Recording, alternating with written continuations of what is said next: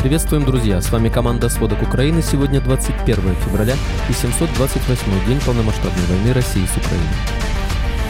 Украина замечает вдоль своих границ российские «Искандеры», разбирается с польскими забастовками и готова стоять до конца в этой войне, как долго бы она ни продолжалась. Немецкий банк развития поддерживает Украину суммой более чем на 1,4 миллиарда евро, в то время как США и Британия накладывают на отдельные лица России санкции, а вот Иран передает стране-агрессору более сотни баллистических ракет. Россия тем временем переживает очередное падение рубля, задерживает граждан за донаты ВСУ, запрещает рекламу иноагентов, школьники поджигают отделение «Единой России», а Путин лично дарит икону военной авиации после семи сбитых самолетов за неделю. Подробнее об этих и других событиях, произошедших сегодня.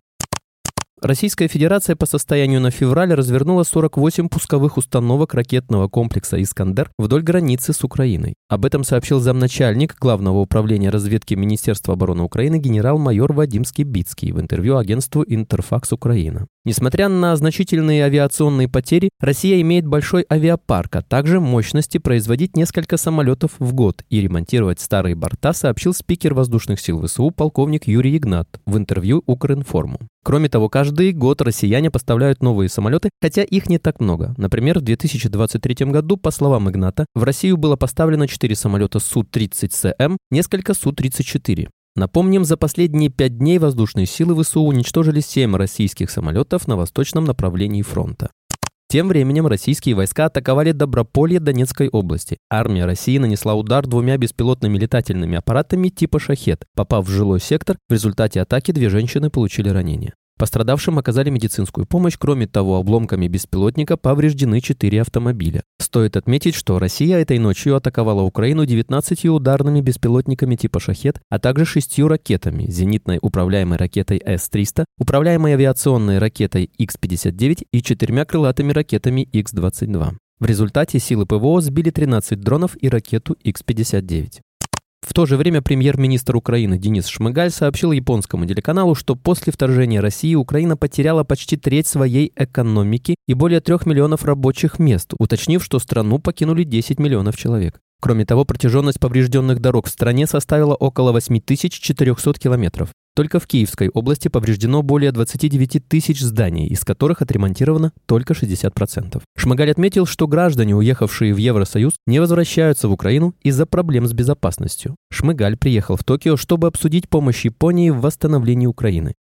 Польские фермеры ужесточили ограничения движения транспорта на границе с Украиной. В частности, не пропускали пассажирские автобусы. На время была перекрыта железная дорога возле пункта пропуска медика Шигени. Там протестующие высыпали украинское зерно из вагонов. Груз следовал транзитом в Германию. Также на одном из плакатов, развешанных польскими фермерами на своих флагах, заметили надпись «Путин, наведи порядок и в Украине, и в Брюсселе, и с нашими чиновниками». Рядом с ним был прикреплен флаг СССР. Когда журналист издания обратил внимание на скандальный баннер, организаторы не скрывали своего удивления ситуацией. Они подчеркнули, что протестующие несут индивидуальную ответственность за содержание плакатов. По неофициальным данным, на лицо, прикрепившее этот плакат, будет составлен протокол за пропаганду тоталитарного государственного строя. Ситуацию прокомментировал глава МВД Польши Марчин Кервинский, который подтвердил, что против автора плаката будут приняты меры. Генеральный консул Польши во Львове Элиза Звонкевич решительно осудила действия польских фермеров на польско-украинской границе, извинилась у воюющей Украины, указав, что не верит в то, что это дело рук настоящих ее соотечественников. Президент Владимир Зеленский также отреагировал на происходящее, пригласив польского премьера Дональда Туска и президента Аджея Дуду провести переговоры на общей границе, чтобы решить проблему блокады, пообещав присоединиться к ним. Тем временем Государственный банк развития Германии реализует более 40 проектов на общую сумму 1,4 миллиард евро в поддержку Украины. Известно, что из этой суммы 520 миллионов евро выделили энергетическому сектору, поскольку линии электропередач, подстанции и электростанции постоянно нуждаются в ремонте из-за атак со стороны России. Более 530 миллионов евро будут направлены на жилищные программы и социальные услуги для внутренне перемещенных лиц и принимающих общин. Также сообщалось, что власти Германии передали вооруженным силам Украины новую партию вооружения. В пакет помощи вошли БТР и дроны. Тем временем власти Великобритании ввели санкции против сотрудников ИК-3 «Полярный волк», где скончался оппозиционный политик Алексей Навальный, сообщает сайт правительства Соединенного Королевства. В санкционный список внесены руководители колонии полковник Вадим Калинин и его заместители Сергей Коржов, Василий Выдрин, Владимир Пилипчик, Александр Голиков и Александр Образцов. Сотрудникам исправительного учреждения запрещен въезд на территорию Великобритании, а их активы будут заморожены. Отмечается, что все указанные лица несут ответственность за жестокое обращение с Навальным Навальным, что, вероятно, привело его к гибели. Крупные китайские банки больше не принимают платежи от российских банков, которые подверглись санкциям. С начала января кредитные организации начали сообщать о прекращении приема платежей. Операции с российскими банками, не затронутыми санкциями, пока продолжаются. Представители китайских банков объясняют это внутренней политикой компаний. Турция, которая стала одним из главных антисанкционных хабов России, снабжая экономику товарами вместо западных, резко сократила поставки в начале 2024 года. На фоне проблем с турецкими банками, которые стали массово блокировать платежи от российских компаний, экспорт из Турции в России в январе сократился на 39%, сообщает Reuters со ссылкой на предварительные данные таможенной статистики. За первый месяц года турецкие компании поставили на российский рынок товаров на 631 миллион долларов против почти 1 миллиарда долларов в январе 2023 года. По ряду товаров торговля полностью прекратилась. Экспорт машинного оборудования, в частности, прекратился просто из-за сходства с военным оборудованием, рассказал Рейтерс, знакомый с ситуацией источник. Тем временем Иран передал России большое количество баллистических ракет класса «Земля-Земля». По информации журналистов Reuters, Кремль получил от Тегерана около 400 ракет, в том числе баллистику малой дальности, которая способна поражать цели на расстоянии от 300 до 400 километров. Сделка была оформлена в конце 2023 года после встреч в Тегеране и Москве. А первые поставки начались в январе. Иранский военный чиновник, который пожелал остаться неназванным из-за деликатности информации, сообщил, что было по крайней мере 4 эпизода поставок ракет. Другой высокопоставленный иранский чиновник заявил, что некоторые ракеты были отправлены в Россию, морским транспортом через Каспийское море, а другие доставлены самолетом. Официальный представитель США сообщил Reuters, что Вашингтон видел свидетельство активного продвижения переговоров, но пока не было никаких признаков того, что поставки состоялись. Украинский источник заявлял, что Киев пока не регистрировал случаев использования иранских баллистических ракет российскими войсками. Напомним, еще в сентябре израильская разведка сообщала, что Тегеран планирует передать России ракеты малой и большой дальности.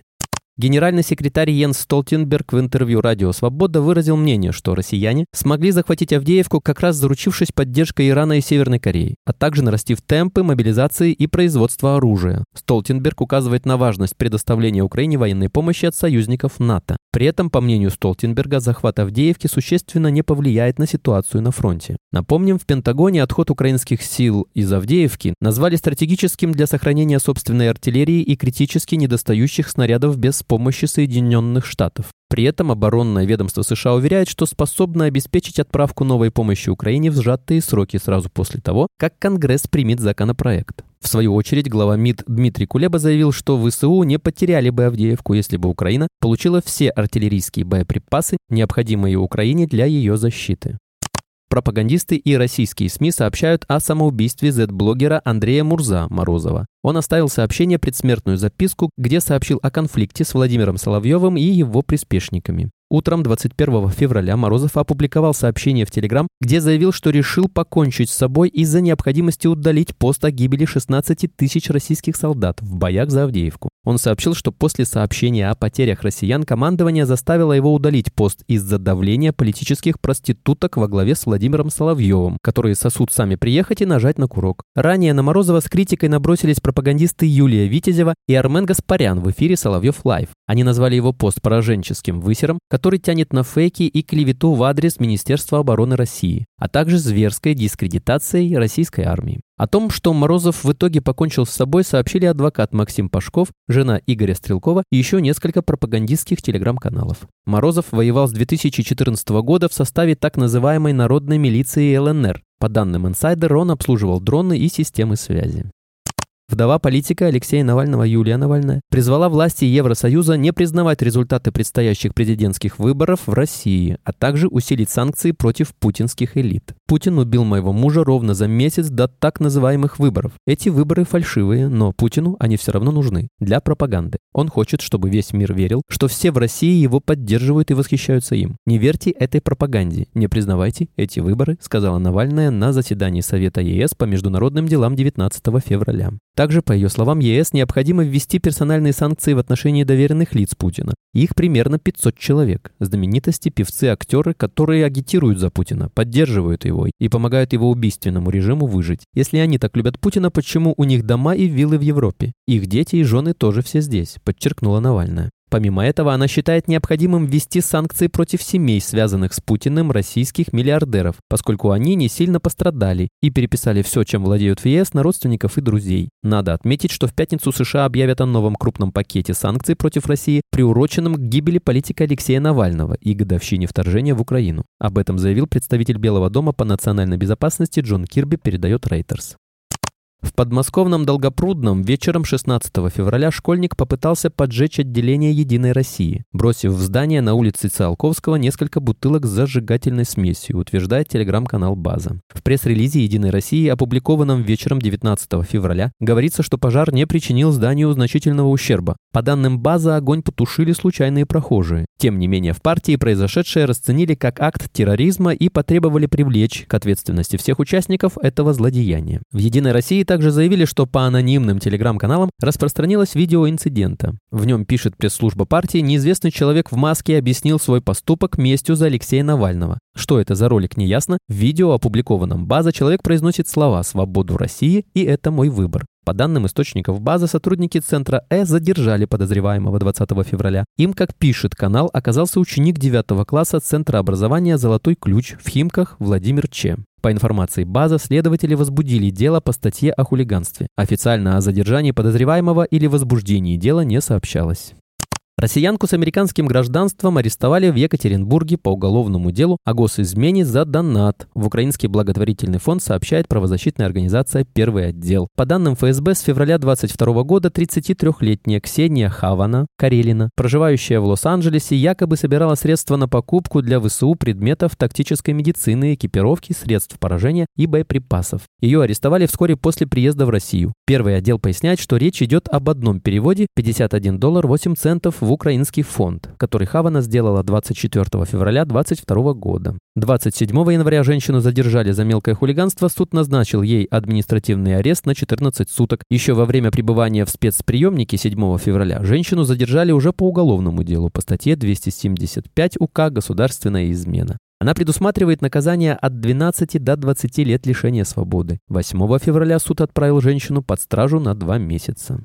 Маркетплейсу Мегамаркет прислали список книг, которые нужно снять с продажи из-за пропаганды ЛГБТ. Перечень из 257 наименований опубликовал в своем телеграм-канале журналист Александр Плющев. В список попали не только литературные новинки, но и классика. К примеру, Маркетплейсу нужно удалить со своего сайта карточки книг «Неточка незваного» Федора Достоевского, «Пир Платона», «Декамерона Джованни Боккаччо», «Орландо Вирджини Вульф», «В поисках утраченного времени» Марселя Пруста и «Оно» Стивена Кинга. Ну и последняя новость на сегодня. Владимир Путин подарил главному командованию воздушно-космических сил России копию иконы «Спас нерукотворный», сообщает РИА. Также президент вручил госнаграды воинским частям воздушно-космических сил. Для этого он приехал на аэродром Чкаловский. ВСУ за последние три дня сбили шесть российских истребителей, в том числе истребитель-бомбардировщик Су-34 и истребитель Су-35, сообщила Минобороны Украины. Всего по данным украинской стороны Москва потеряла 336 самолетов с начала вторжения в феврале 2022 года. Спасибо, это были все главные новости к данному часу. Помните, правда существует, а мы стараемся сделать ее доступной. Если вам нравится наша работа, пожалуйста, поделитесь этим подкастом с друзьями из Украины и России. А если вы хотели бы помочь нам делать материал еще более качественным, пожалуйста, оставляйте фидбэк. Это очень важно для нас и для распространения правдивой информации. Увидимся завтра.